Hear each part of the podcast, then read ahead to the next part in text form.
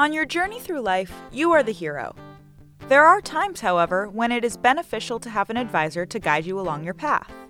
Welcome to the Smart Money Simplified podcast with Brent Mekosh, certified financial planner, certified investment management analyst, and co founder of MP Advisors LLC.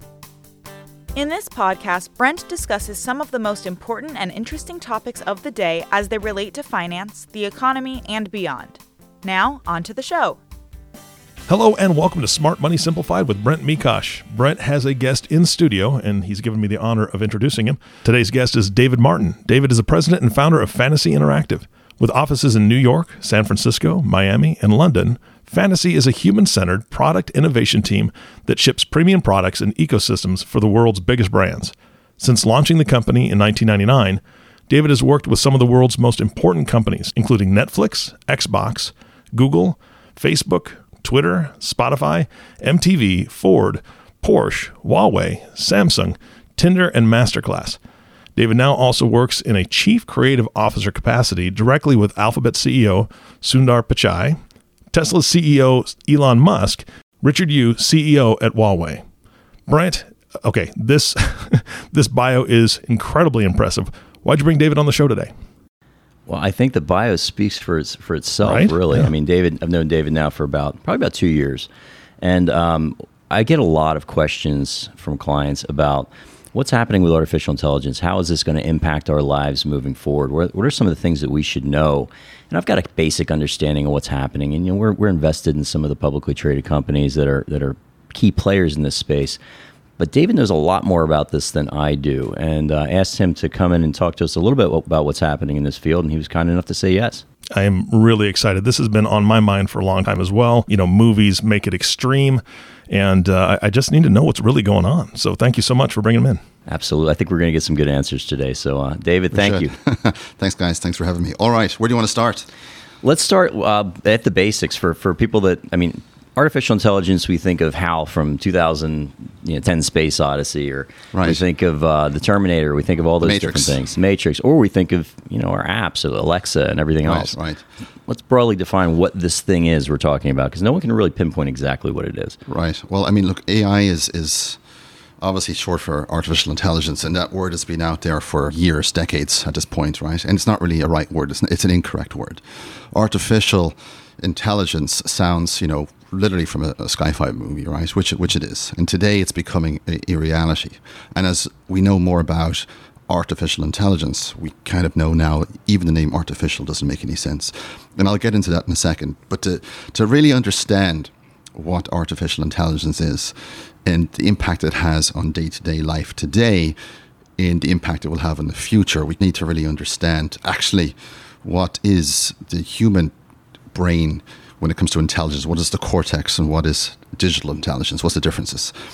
And just by giving you some context around that, I think it will start to open people's minds exactly how it can be utilized and the concerns and the possibilities about the future. So, if we take a step back, which is, is one of those conversations, before we can answer the initial questions, we should take a couple of steps back, right? So, you know, what, what, what qualifies me to sit here and talk about AI? There's not a ton. I mean, I'm not there writing AI code. I'm not a developer, but I'm, I'm a designer. So, for the past 20 years, I've been working with um, digital ecosystems, right? So, as you know, um, an iPhone, an operating system is on that phone, right? And it's connected to lots of different applications. Ultimately, that's a digital ecosystem. So we create operating systems, and we've been doing that for, for two decades. The difference over the past 10 years is those operating systems are becoming smarter and smarter. And AI to the majority of people is algorithms that are working for you to help you make mundane work easier, right? So, for example, if we talk about the generic applications, how AI is used today, it would be things, for example, like Alexa Voice, right? Right. Search, resu- search results, dating. So when you go into dating apps, how it, it tries to use AI to understand how your profile matches another profile. So those are the basic algorithms that are in play today. And they've been in play for, for a decade, more than a decade. But if I read a quote here, I think it's a good one. It's from a software journalist. Um, her name is Kaya Ismail. And she says, an algorithm is simply a set of instructions, right? It's a, it's a form, formula for processing data. And AI takes this to another level and can be made up of a set of algorithms. To then it has the capacity to change those algorithms. So algorithms is what, what is an algorithm? An algorithm is, is, is trying to give a command to a computer. So uh, if I'm a programmer and I want a certain application, an app, or a website, or a program to do something, it's, it's based on a set of rules. So I say, if this light turns red, then do this. Yeah. If that light turns green, then do this. And that is the standard way everything that you know today is programmed. It's a set of rules that we create as, as developers. The difference is the the perception of AI is that those algorithms have now outgrown themselves. So they're able to almost learn from their own algorithms, right? And improve upon that. And that is the perception of AI. We are not there. We are absolutely not there yet. There are certain things called um, machine learning.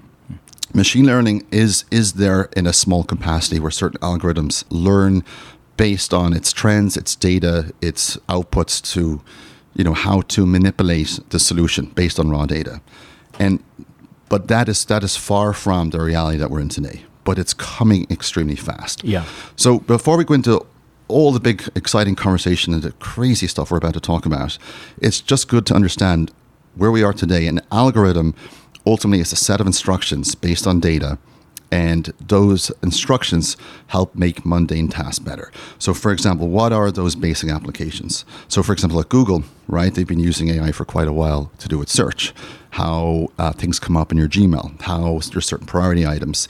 There's a massive infrastructure within the digital ecosystem at Google that has AI foundation, but it's AI foundation in, in kind of more the basic algorithm principles. It's not in any way super intelligence or anything scary. So today, healthcare, for example, has a massive amount of AI applications, but it has also some of the biggest opportunities to gain from AI. So, for example, we could take a, a camera and we can scan a mole, and based on AI algorithms today, we can determine very quickly if that mole or something like that is is cancerous, right? And all that's doing is the camera takes takes the photo of the mole, it uploads it to the cloud, and the algorithm on the server side within the healthcare ecosystem ultimately tries to match millions of different photos and, and tiny pixel details and references to f- try to figure out within seconds if there's a, cancerous component to that mole.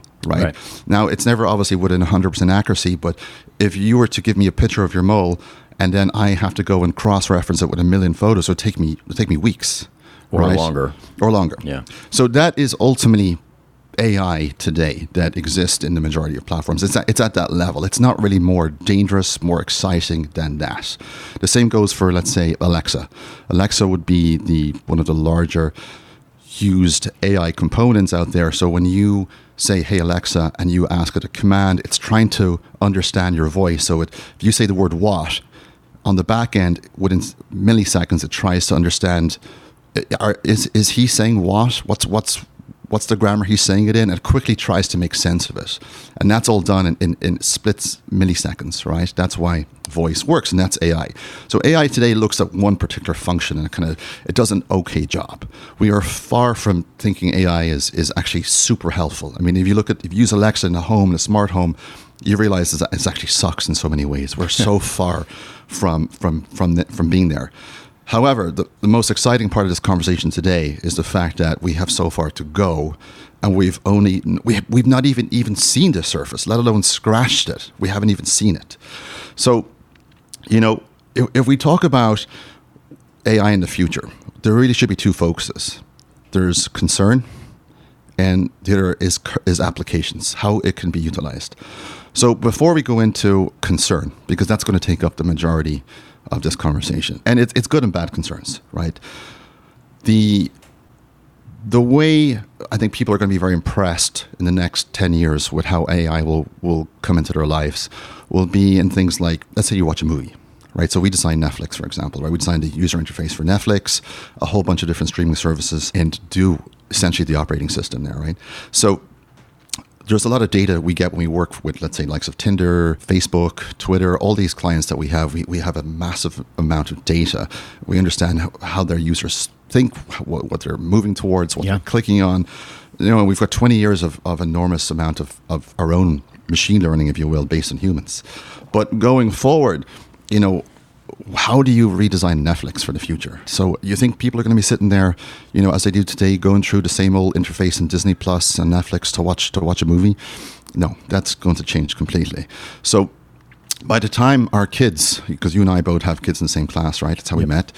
And by the time these kids are, are you know our age right? They're going to be watching movies with them in it. So as we know actors like tom cruise brad pitt all this kind of stuff that we know these celebrities imagine in the future it's not really going to be like that. It's going to be you're going to watch any movie you want home alone. It's, at christmas time let's watch home alone but i want my own kids to be in home alone right? So we're able to scan your face and seamlessly implement that face uh, and the body language and even the voice then into a, a, movie. So this is the practical application of where AI is going. It's fun, entertaining in a lot of ways. How you do, you can take an old photo, you can bring it to life, all that kind of stuff. That's that's the basic next five to ten years, and we're already in the midst of that. Now, right now, the the paradigm shift is happening across the board with AI, even in healthcare.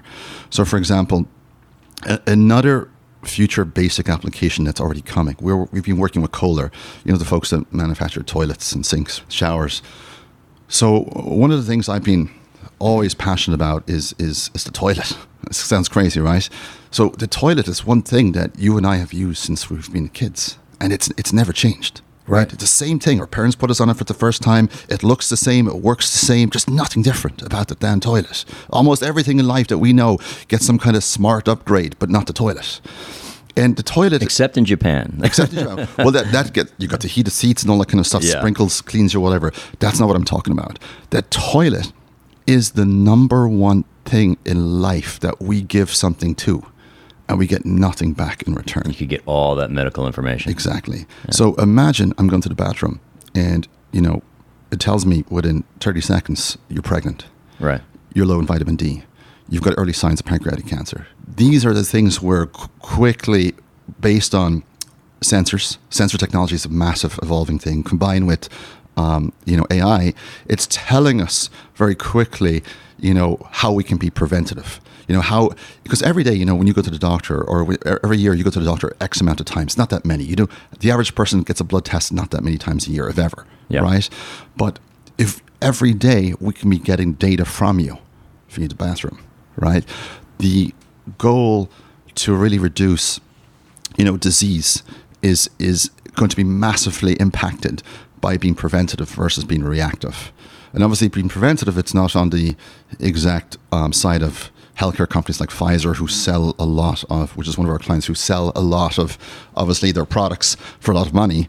You know, preventative healthcare is something where AI is going to play a massive role, where it's going to significantly reduce uh, diseases in the world, right. as well as trying to cure diseases with larger AI supercomputers. So these are the practical examples of where AI is really going to play a role that's going to be exciting in the next five to 10 years. And there's going to be a million examples. But what happens as we get a little further? Not even, not even 10, 20 years. If, if I can interject something really quick, you, you bring up two points, particularly with medical information. Um, for me, all of this stuff has to hinge on some sort of a morality behind it. Right. Because if you lose that degree of privacy and this data suddenly becomes the the property of corporations or the government or large institutions, I mean, to me, as someone that's a huge advocate for privacy, that's terrifying. Mm-hmm. And I wonder what the trade off is between early cancer detection, which I guess if it was me, I would hope that I would hope that you had that detection. Right. And just this loss of autonomy in so many other areas. So when I hear you talk about those things, on one hand, I'm like, that's absolutely incredible. And I know a lot of people that have died of cancer. And man, if it, they had had that kind of information so mm-hmm. early, their lives are probably saved. Right. But there's always an ugly side to that coin. You have a, you have the nice nice shiny side that looks fantastic. You turn that coin over, and it's really ugly, really mm-hmm. fast. Mm-hmm. I mean, how, how, do you in in a world with a lot of competing moralities, how do you possibly underpin?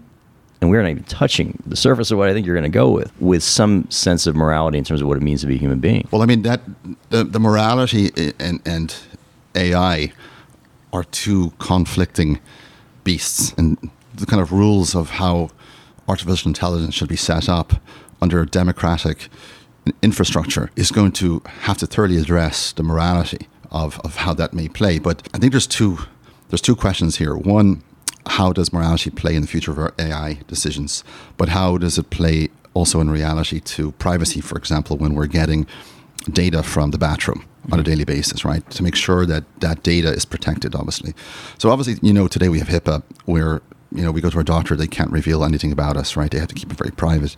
So naturally, any future technology that's coming that's enable enabling you to understand, you know, what your heart rate is, your EKG stuff, data from whatever you give it has to be private. So, for example, are you familiar with 23andMe? Yes. So we designed 23andMe, right? Oh, I know that well. And so you know, I remember when we, we originally got 23andMe, the, the, the Excel it was a massive Excel sheet. And they gave us this massive Excel sheet. Said, here's an example of all the data that we get, right? And from, from genes. And we need to turn this into a product that consumers are willing to pay for to be able to, you know, plan their family tree or look at their healthcare, you know, and probably have some kind of preventative output from that, right? So obviously it was very sensitive data. And, you know, obviously cybersecurity, um, whether it's healthcare, whether it's anything, is going to become uh, a massive, more important industry and, and beast than it is today, especially as we go forward with AI.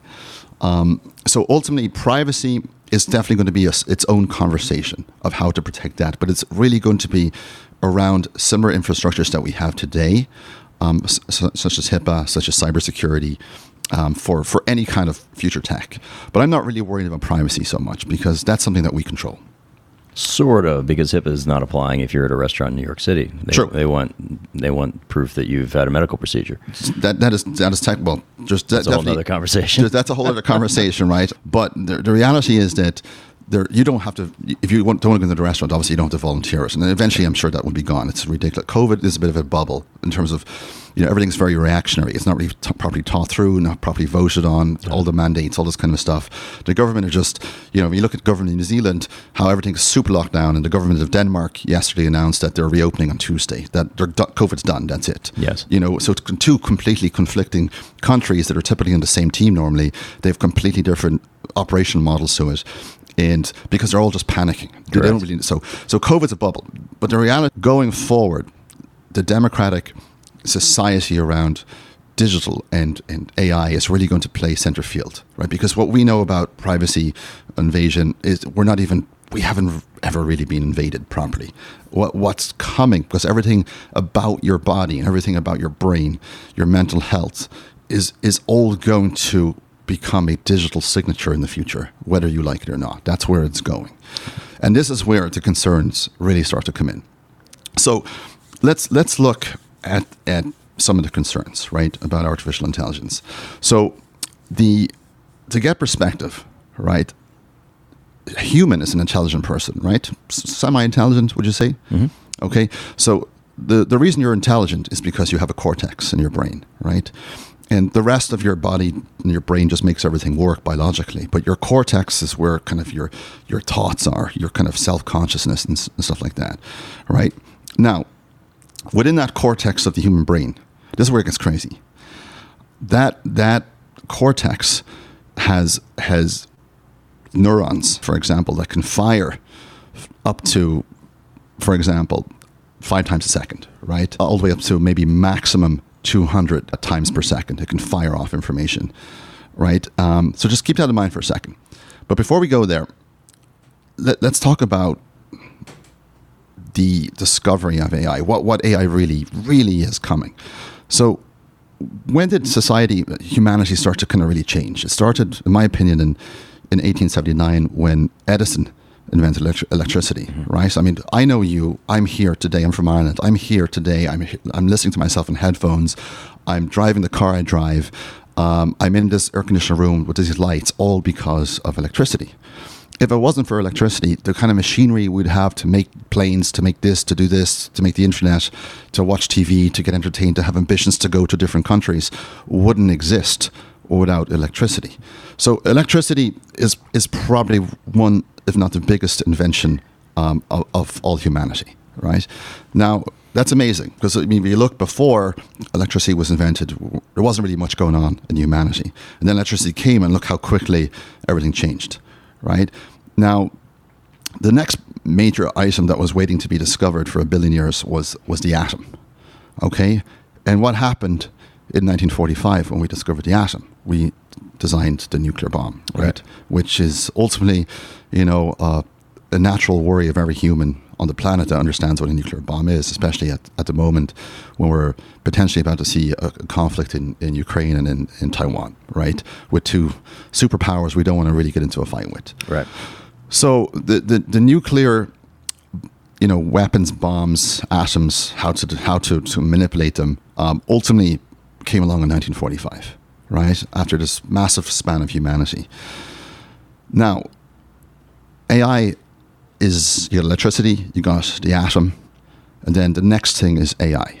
Now, to give you a perspective, although you thought electricity was a major change in, in humanity, and then the atom bomb was a major change in humanity, AI is looks to me that it will dwarf both of those together, dwarf it, because this is where humanity we are either going to completely lose humanity um, or we're going to be able to somehow keep it at bay. We, I don't know yet.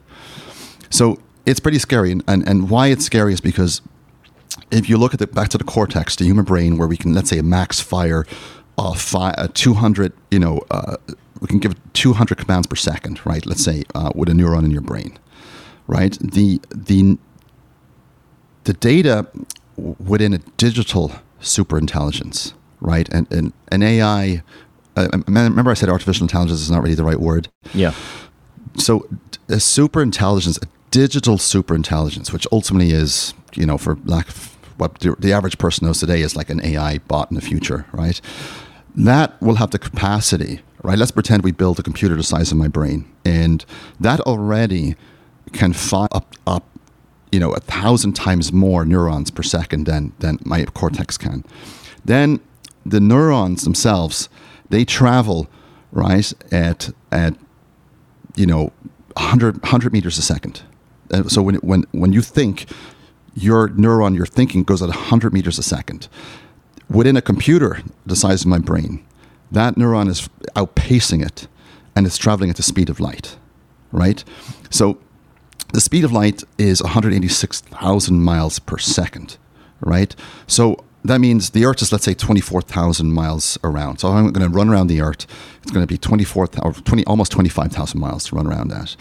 At the speed of light, that I, I get around that Earth seven and a half times in, in, in one second, right? Yeah. So very, very quick, very, very fast. And remember, in comparison to the, my brain sending a neuron, it's 100 meters a second. So within that second, I can go 100 meters right? The, the brain can go 100 meters a second. And within the same brain size uh, that's a computer, it can go obviously far faster, right? Now imagine then I take that brain and I make it not just the size of my own brain, but I make it the size of an entire warehouse. Let's say a massive Walmart, and I make put jam it with processors and computers, which we have today. Now imagine the size of that brain compared to mine. It's far, far bigger, far, far bigger. It can it can compute tasks far quicker than my own neurons and cortex can. Far, far quicker. So you can imagine that if just the physical entity on the size of that brain compared to my brain, right, that the, the power of that brain to do things is is is beyond almost comprehension. Like most humans don't understand, understand really the size of the universe. We kind of, people have an idea, but most people, you go out in the street and you ask most people, what's the speed of light? 700 miles an hour, 400 miles an hour. You know, I, have done it. I've done it in an experiment. I had to go out to the street, ask people what's the speed of light. Almost, almost nobody knows what's, what's going on. So AI has a similar thing where the capabilities of AI based on the physical size of the technology compared to our brain is something that we really have to take into play here because that's where things are going. So, you know, do you want to do you want to you want to ask something on that? Yeah, and I would also consider the two that you know you're talking about the human brain working at 100 meters a second versus the speed of light. Right. We are also we have brains that are working slower. Right. We're also limited by our fingers, by uh-huh. our mouths, The thumbs. by our thumbs, mm-hmm. by so the, the actual transfer rate of the information that we might actually be able to compute in our head is, is nothing. Where you take two of your Walmart sized super brains and the amount of what we have spent, you know, a little bit of time here discussing happens in the flash. It's, it's a it's an instant. It doesn't even it doesn't even compute. No, it, it it's insignificant. Yeah. You know, insignificant. So so right now the, the point of this is that ASI is dormant. So ASI stands for artificial super intelligence. It really should be DSI, digital super intelligence, because there's nothing artificial in, about this in the future. Ar- artificial is something that sounds almost like it's fake. It's it's it's something that we can almost turn on, turn off, right? Like I, I wish we move away from the word artificial because we're really creating a, another being, another intelligence, right? In w- w- digital superintelligence, ultimately, it, it's sitting there like the atom was for, for, for billions of years. It, it's dormant, right? And once we get that machine learning to a level where it's really starting to learn and manipulate and where it's really running well in the big supercomputer warehouse infrastructures, that's when we start moving into machine consciousness. So right now you and I are conscious, right? I know who you are. I know you're sitting in front of me. I can understand your thoughts. I I, I can get my thoughts over to you. You know, we have general, you know, reactions from each other's body language. You know, I, I'm self-aware that I'm here. I'm conscious. So I, I have empathy of thoughts, all sorts of feelings, stuff that a computer doesn't have. But w- if a machine becomes conscious, right? So, I mean, you and I, although we're biological, let's pretend we're, we're not. We're technically, our heart, our skin, it's technically all made up of synthetic stuff. And so ultimately, we could be robots. Um, robots is even sounds like a silly thing, but we could be basically completely man-made in the future, right? Yeah. I mean, it's not that difficult to replace certain things. The things that the main thing that we have difficulty with is understanding consciousness and how to, you know, repurpose that. That's why we can't bring anyone back from the dead. Right? We can't spark, you know, that consciousness back. But with machines and algorithms on top of algorithms that learn from one another, that ultimately let's exponentially get a lot more crazy. That's when you get into the machine consciousness, so which is ultimately digital superintelligence, right? So DSI is is the thing that we need to really think about in the future, right? Because uh, again, there's going to be a ton of applications over the next five, ten years that humans are all going to, oh my god, this is AI, this is great. It's doing X for me, doing Y for me. It's much easier to get my home to look after security for me. You know, I can watch all these movies with my kids in it. You know, it's amazing, and that's all great on the surface. But once we get to that machine consciousness component, which we are getting to, it's coming. It's not. It's not a matter of if. It's a matter of when, and it's not hundred years in the future. It might not even be fifteen years in the future, right? It's sitting there, and everyone is working really hard on it right now to figure out to get that algorithm to just get in that motion, to get it to flow, to really understand itself, and ultimately become, for lack of a better term, alive. Now, if it becomes alive, you know, people instantly go to things like The Matrix, or they go to you know all sorts of different crazy sci- sci-fi movies, and that's okay because that's all they know what AI is. Now, the key, you ask a lot of experts out there, um, you know, what what do we think ASI, S, AA, ASI needs? Artificial superintelligence, which is real, the real danger. So we know it, we need it to be cognitive. So we need it to be able to learn, to store, but also to comprehend, right? We need to be able to think. So AI needs to have morality, ethics, rationale, artistic creation, experimentation for, for science, but it also needs to be able to work with logic. And then it needs to be responsive, right? Almost a human level of, of responsiveness. And without that, it's going to be very hard for humans to build a relationship with AI that doesn't become divisive. So when we set up, you know, ASI, we need it to be de- uh, democratized. You know, if it's not democratized, it's just going to run rampant. And as you mentioned, you know, two sides, two sides of the coin, one shiny side and one very dirty side. The, the what do you mean democratized when you say that? we need we need a set of ultimately a set of rules, a set of govern rules that, that is designed by humanity on behalf of the governments and, and the best people on the planet to ultimately set up, you know, an operating rule set that AI is allowed to work within. So once AI becomes machine conscious, right, we need to be best friends with that machine.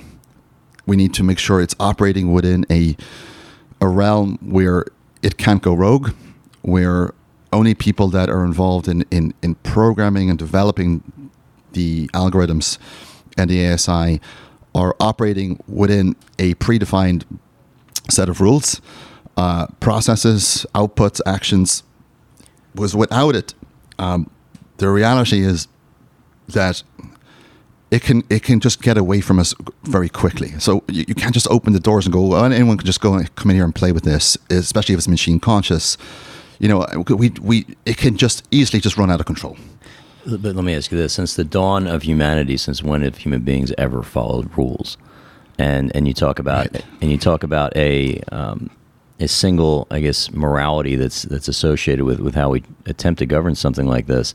The morality in China is vastly different than the reality in the United States. Right. There, there is no even single human set of morality. Right. And if you if you start looking basically basically purely on logic, well, purely on logic, it doesn't make sense to keep somebody beyond their useful life even alive. Yet we do it every single day. So human beings don't they don't operate according to the rules a lot of the time. Mm-hmm. They absolutely have different moralities, and, and logic almost never applies. So you're looking at creating something that's entirely different. It's an entirely different species than what we're talking about. And you're doing it in a way that is a hell of a lot more powerful than us immediately. And what's to say that, that a consciousness like this that arises doesn't look at us and be like, what are you going to do about it? Right.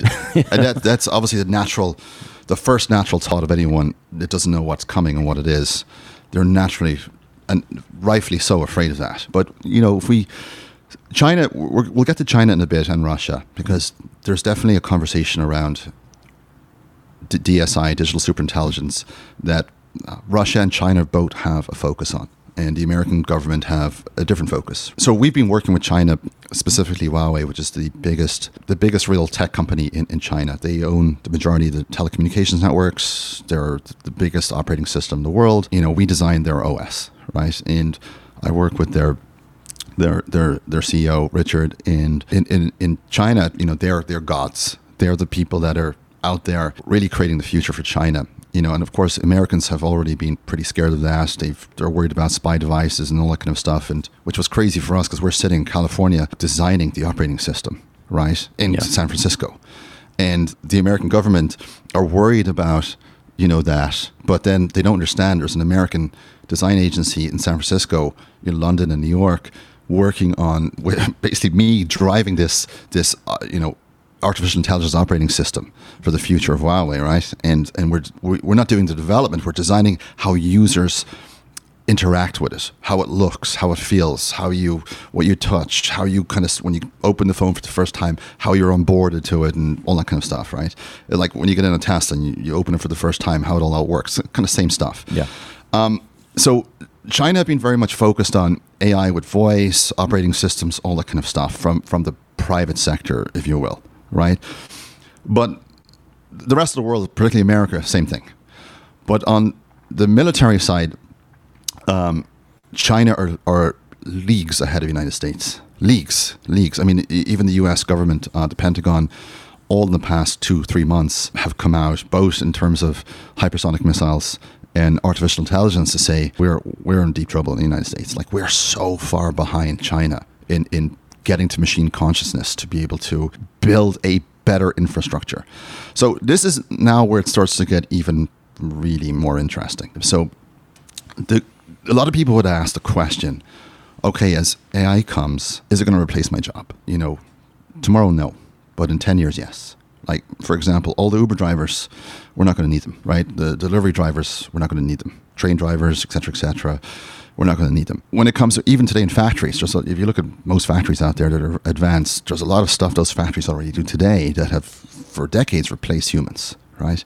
Now, there is a ton of jobs, a ton of jobs that are going to be done by AI, a ton, to the point where the majority of jobs, even the uh, for lack of a better term or analogy, even the president of the United States, which doesn't look like a tough job at the moment, um, the the you know AI would technically do a much better job, right? So obviously you don't want to put AI in charge of the world's most you know biggest superpower, right? That's that's too scary of a thought at the moment. But there's going to be a lot of jobs that are going to be replaced in the future. So what does that mean? So people are ultimately is what's going to change. We're humans, humanity. So the biggest thing ASI will affect, you know, considering we we build a proper democratic and you know a, proper ecosystem with a set of rules that is that is clear that we're not going to be in danger from anything kind of going rogue. The major thing that will change is is humanity. So, for example, it's already started. So today you could be out at um, a restaurant at a bar, like there's a bar, uh, what's it called out close by here, or even what's the one I Hillstone, Hillstone. close by, right? Yeah. So I was at a Hillstone and I was sitting at the bar, and you've all seen this. Uh, everyone that listens has seen this. And I'm at the bar, and I look across. There's maybe six people at the bar, you know, in the line, sitting there with a food or drink, whatever. And all six of them are sitting on their cell phones, right? Their heads are down. They're on their cell phone. No one's really making conversation, right? That's that's a that's a humanity shift, a small one, but it's a humanity shift over the past, you know, t- ten years. Yeah. Right, where the kids, you know, adults, they're all stuck on their phones right? So it's a bit of a sad. I think everyone recognizes it's a sad thing. We we, we kind of understand the benefits of it, but as far as humanity goes, it's like that. That's pretty sad. We're kind of losing it. We're kind of stuck in our own little digital world now. So imagine that ten times. You know, this is where uh, the first concern comes. It's not about okay, the world is going to end. It's we're going to start to lose humanity. Yeah. And so part of that is where, where a lot of experts think humanity is going. It's um, there's there's a system. Um, they're looking at a, a, a, united currency. Yeah, you know, an equal an equal income, an equal currency for uh, like a universal currency for everyone, a, a, status. Except for the guys that designed the system. Well, you know, you never know what's going to happen there, but they're saying, you know, that right, right now we you know, let's pretend we're from a different planet and we're you and I are going around. We're looking for a place to live. We're sick of Sector Five, you know, in the whatever quadrant, and we in our nice little ship come over here to the speed of light. Oh, here's Earth. It looks great. So nice and shiny blue, nice water. Oh, beautiful, great. Some sunshine here. Oh, wait a second. So I just looked into it now. It seems at Earth to, to get in here, you have to work. They've got seven days in their week. And out of seven days in their week, you've got to work five of them. And then for five days of the week, you know, you start in the morning, you come home in the evening, and then on the weekend you get two days off. So basically, we're saying to aliens out there that hey, you want to come and work here? Well, you got to do a five day week, but we're only going to give you two days off. That doesn't seem like a fair life. That doesn't seem like a good life, right? Unless you find purpose in your work. Unless you find purpose in your work, of which the majority of people don't.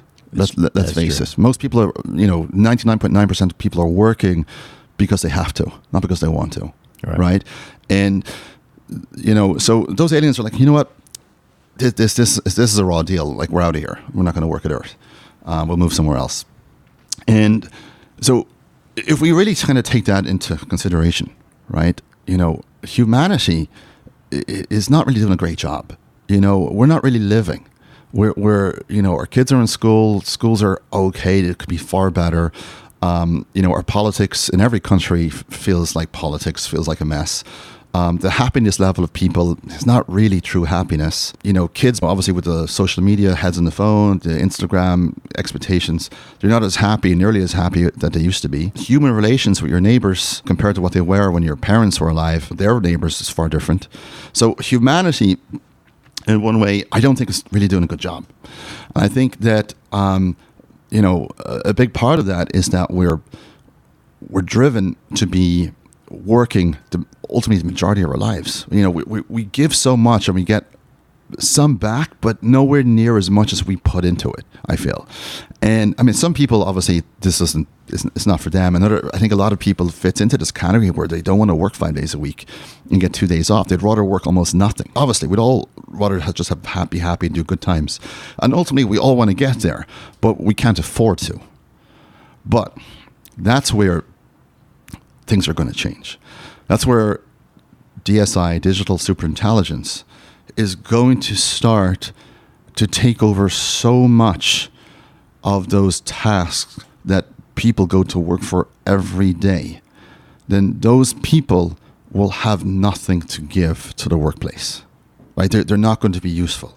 Uh, the, the intelligence, digital superintelligence, will ultimately replace the majority of human operators.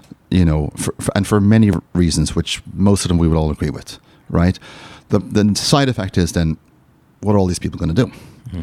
So, this is where humanity is is epically going to change. So you have to create a, a sense of self worth for people. So what's going to happen? So let's say you look at Elon, right? So Elon, you know, who a lot of people have heard him talk about AI. So there's a couple of things he he believes in. We're talking about Tesla CEO here, just for yeah. So you know, I, I know Elon, right? So.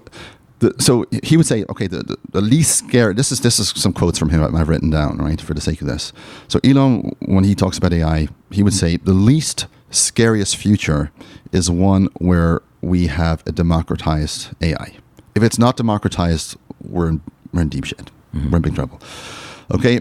Um, he feels also we could have an immortal dictator, and from which we could never escape. If that if that was to happen, if if the machine consciousness, because remember, my my brain is pretty small. My cortexes are pretty slow in comparison to this consciousness that we've created. I mean, we're creating a, a, literally a consciousness, and it's there's nothing humans have ever created in life that hasn't been from from nature. I mean, just put that into perspective. I mean, everything that cup, that laptop, the electricity, everything comes from the, the tools in the earth and you know science stuff, whatever. You know, uh, machine consciousness is is comes from nothing. It, it, it's it's from zeros and ones, digital. So it's extreme manipulation of, of, of digital electric microns, right? And we're creating, so e- even the concept of, of, you know, a supercomputer AI, artificial intelligence, for people, you know, you have to understand that, that humans are creating something for the first time that ultimately is from nothing. It's almost we're creating life, right? So I think you have to take that into consideration for how insane this is going to be in the future. Remember, electricity, the atom, AI is beyond, far beyond these things. It's going to change humanity in so many ways. So, uh, back to what Elon said as well. Okay, so he, he talks about ASI will be smarter than all humans combined, right? Even just one ASI computer. All humans combined, it'll be faster, quicker, smarter, right? AI is far more dangerous than nuclear warheads, he says, by a lot. So um, he asked, why don't we have obligatory oversight? It, right now, it, we don't, and it's it's insane. Uh, he wants to have close coupling between um, the human and digital intelligence, and we'll talk about Neuralink in a 2nd mm. And then um, the merger with machine and digital intelligence to him is vital, which I agree with. The high bandwidth interface to the brain will maybe solve usefulness, but can we control the problem? So he then also talks about UBI, which is UBI is a word you're going to hear quite Universal frequently. basic income, I'm guessing. Right, yeah. yeah. And, and ultimately, that's the ultimate balance of life.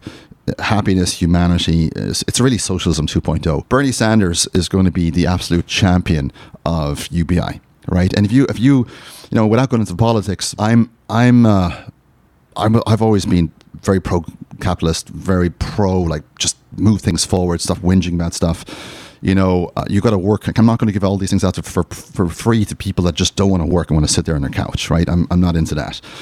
You know, but socialism, the idea of socialism makes a lot of sense. I mean, I lived in Sweden for seven years, right, which is a very socialist country, as is Denmark, Finland, you know. But I'm as far from loving socialism when you see it in the country, how it how it how it works. I mean, the socialism ends up where people are a bit more mute. They're not really talking to each other. There's not a lot of conversations, not a lot of personality. I found in those kind of societies where everyone just kind of wants to be equal. You know, no one really wants to stand. No, people don't really want to stand up or stand out of the crowd. So it creates a bit of a mundane kind of thing going on. And without going too much into that, that ultimately is is the idea that no one should be unhappy. No one should be, you know, not equal. The idea is that they don't want uh, people being hurt and people feeling bad about life, and they want everyone to be happy, right? Which, in reality, is commendable, right? It's just not practical. It doesn't make any. You can, everyone would love to be happy and everyone to be happy, but it doesn't make sense in today's financial climate or geographic climates. It, do, it just not possible. It's, it's also hugely contrary to human nature. Right, there's that as well, right? And Which, so you're creating, you're getting more mute. It's like on the phones, like we're all stuck on, on phones. It's it's not human nature. Yeah, there's so many things about human nature that's dissolving. So, you know, what the problem with UBI is that you know you're going to get to the point where what they're the experts are expecting is that the average human ultimately is not going to have this lust and drive anymore to get the fancy house, get the fancy cars, etc., etc. Your happiness is going to come more from within, being human, how you communicate, the role you play in humanity. You know, back to the question: What are all these people going to do in the future when they they don't have jobs? Computers, technology, hardware, ASI has ultimately taken over the majority of jobs, right? Like, just for example, New York Times bestseller books, right?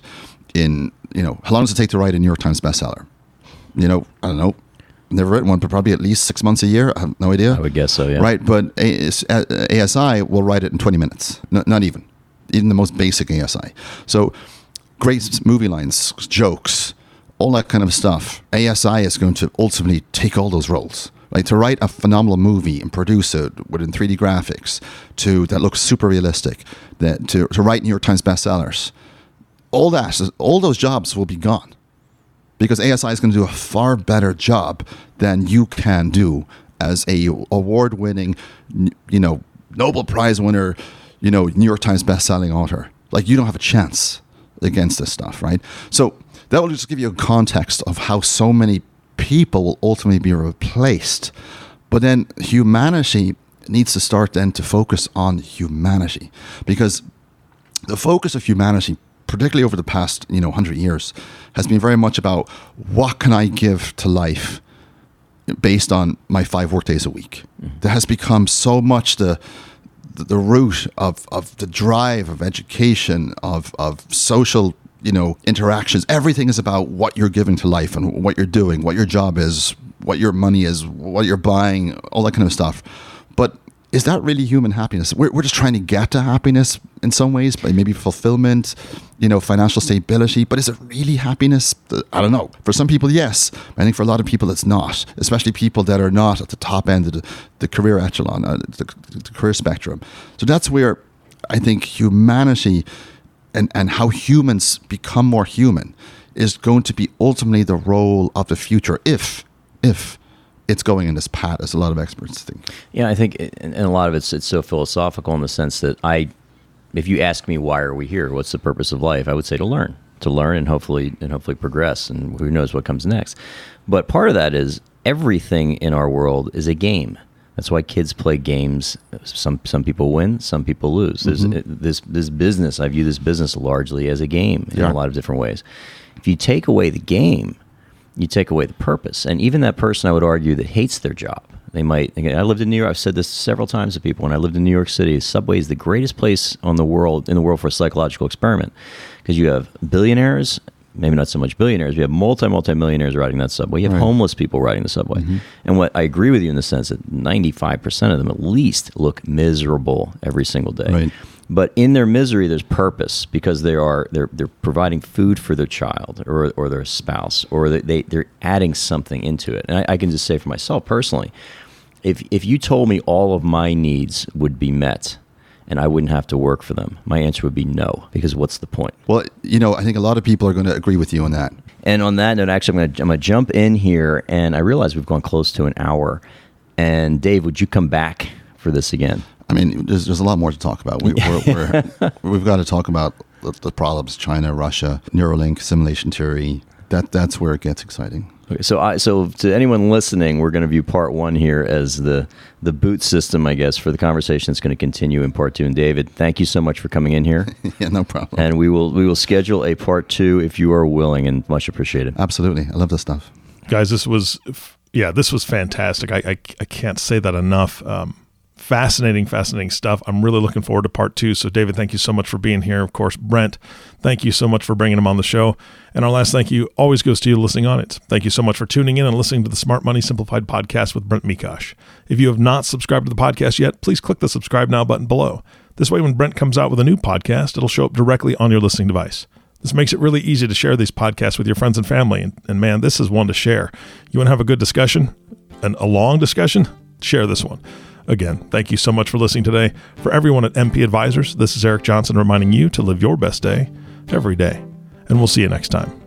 Thank you for listening to this episode of Smart Money Simplified Podcast. Have any questions about topics covered during the show? Visit www.smartmoneysimplified.com or give us a call at 602 255 0555. Don't forget to click the follow button below to be notified when new episodes become available.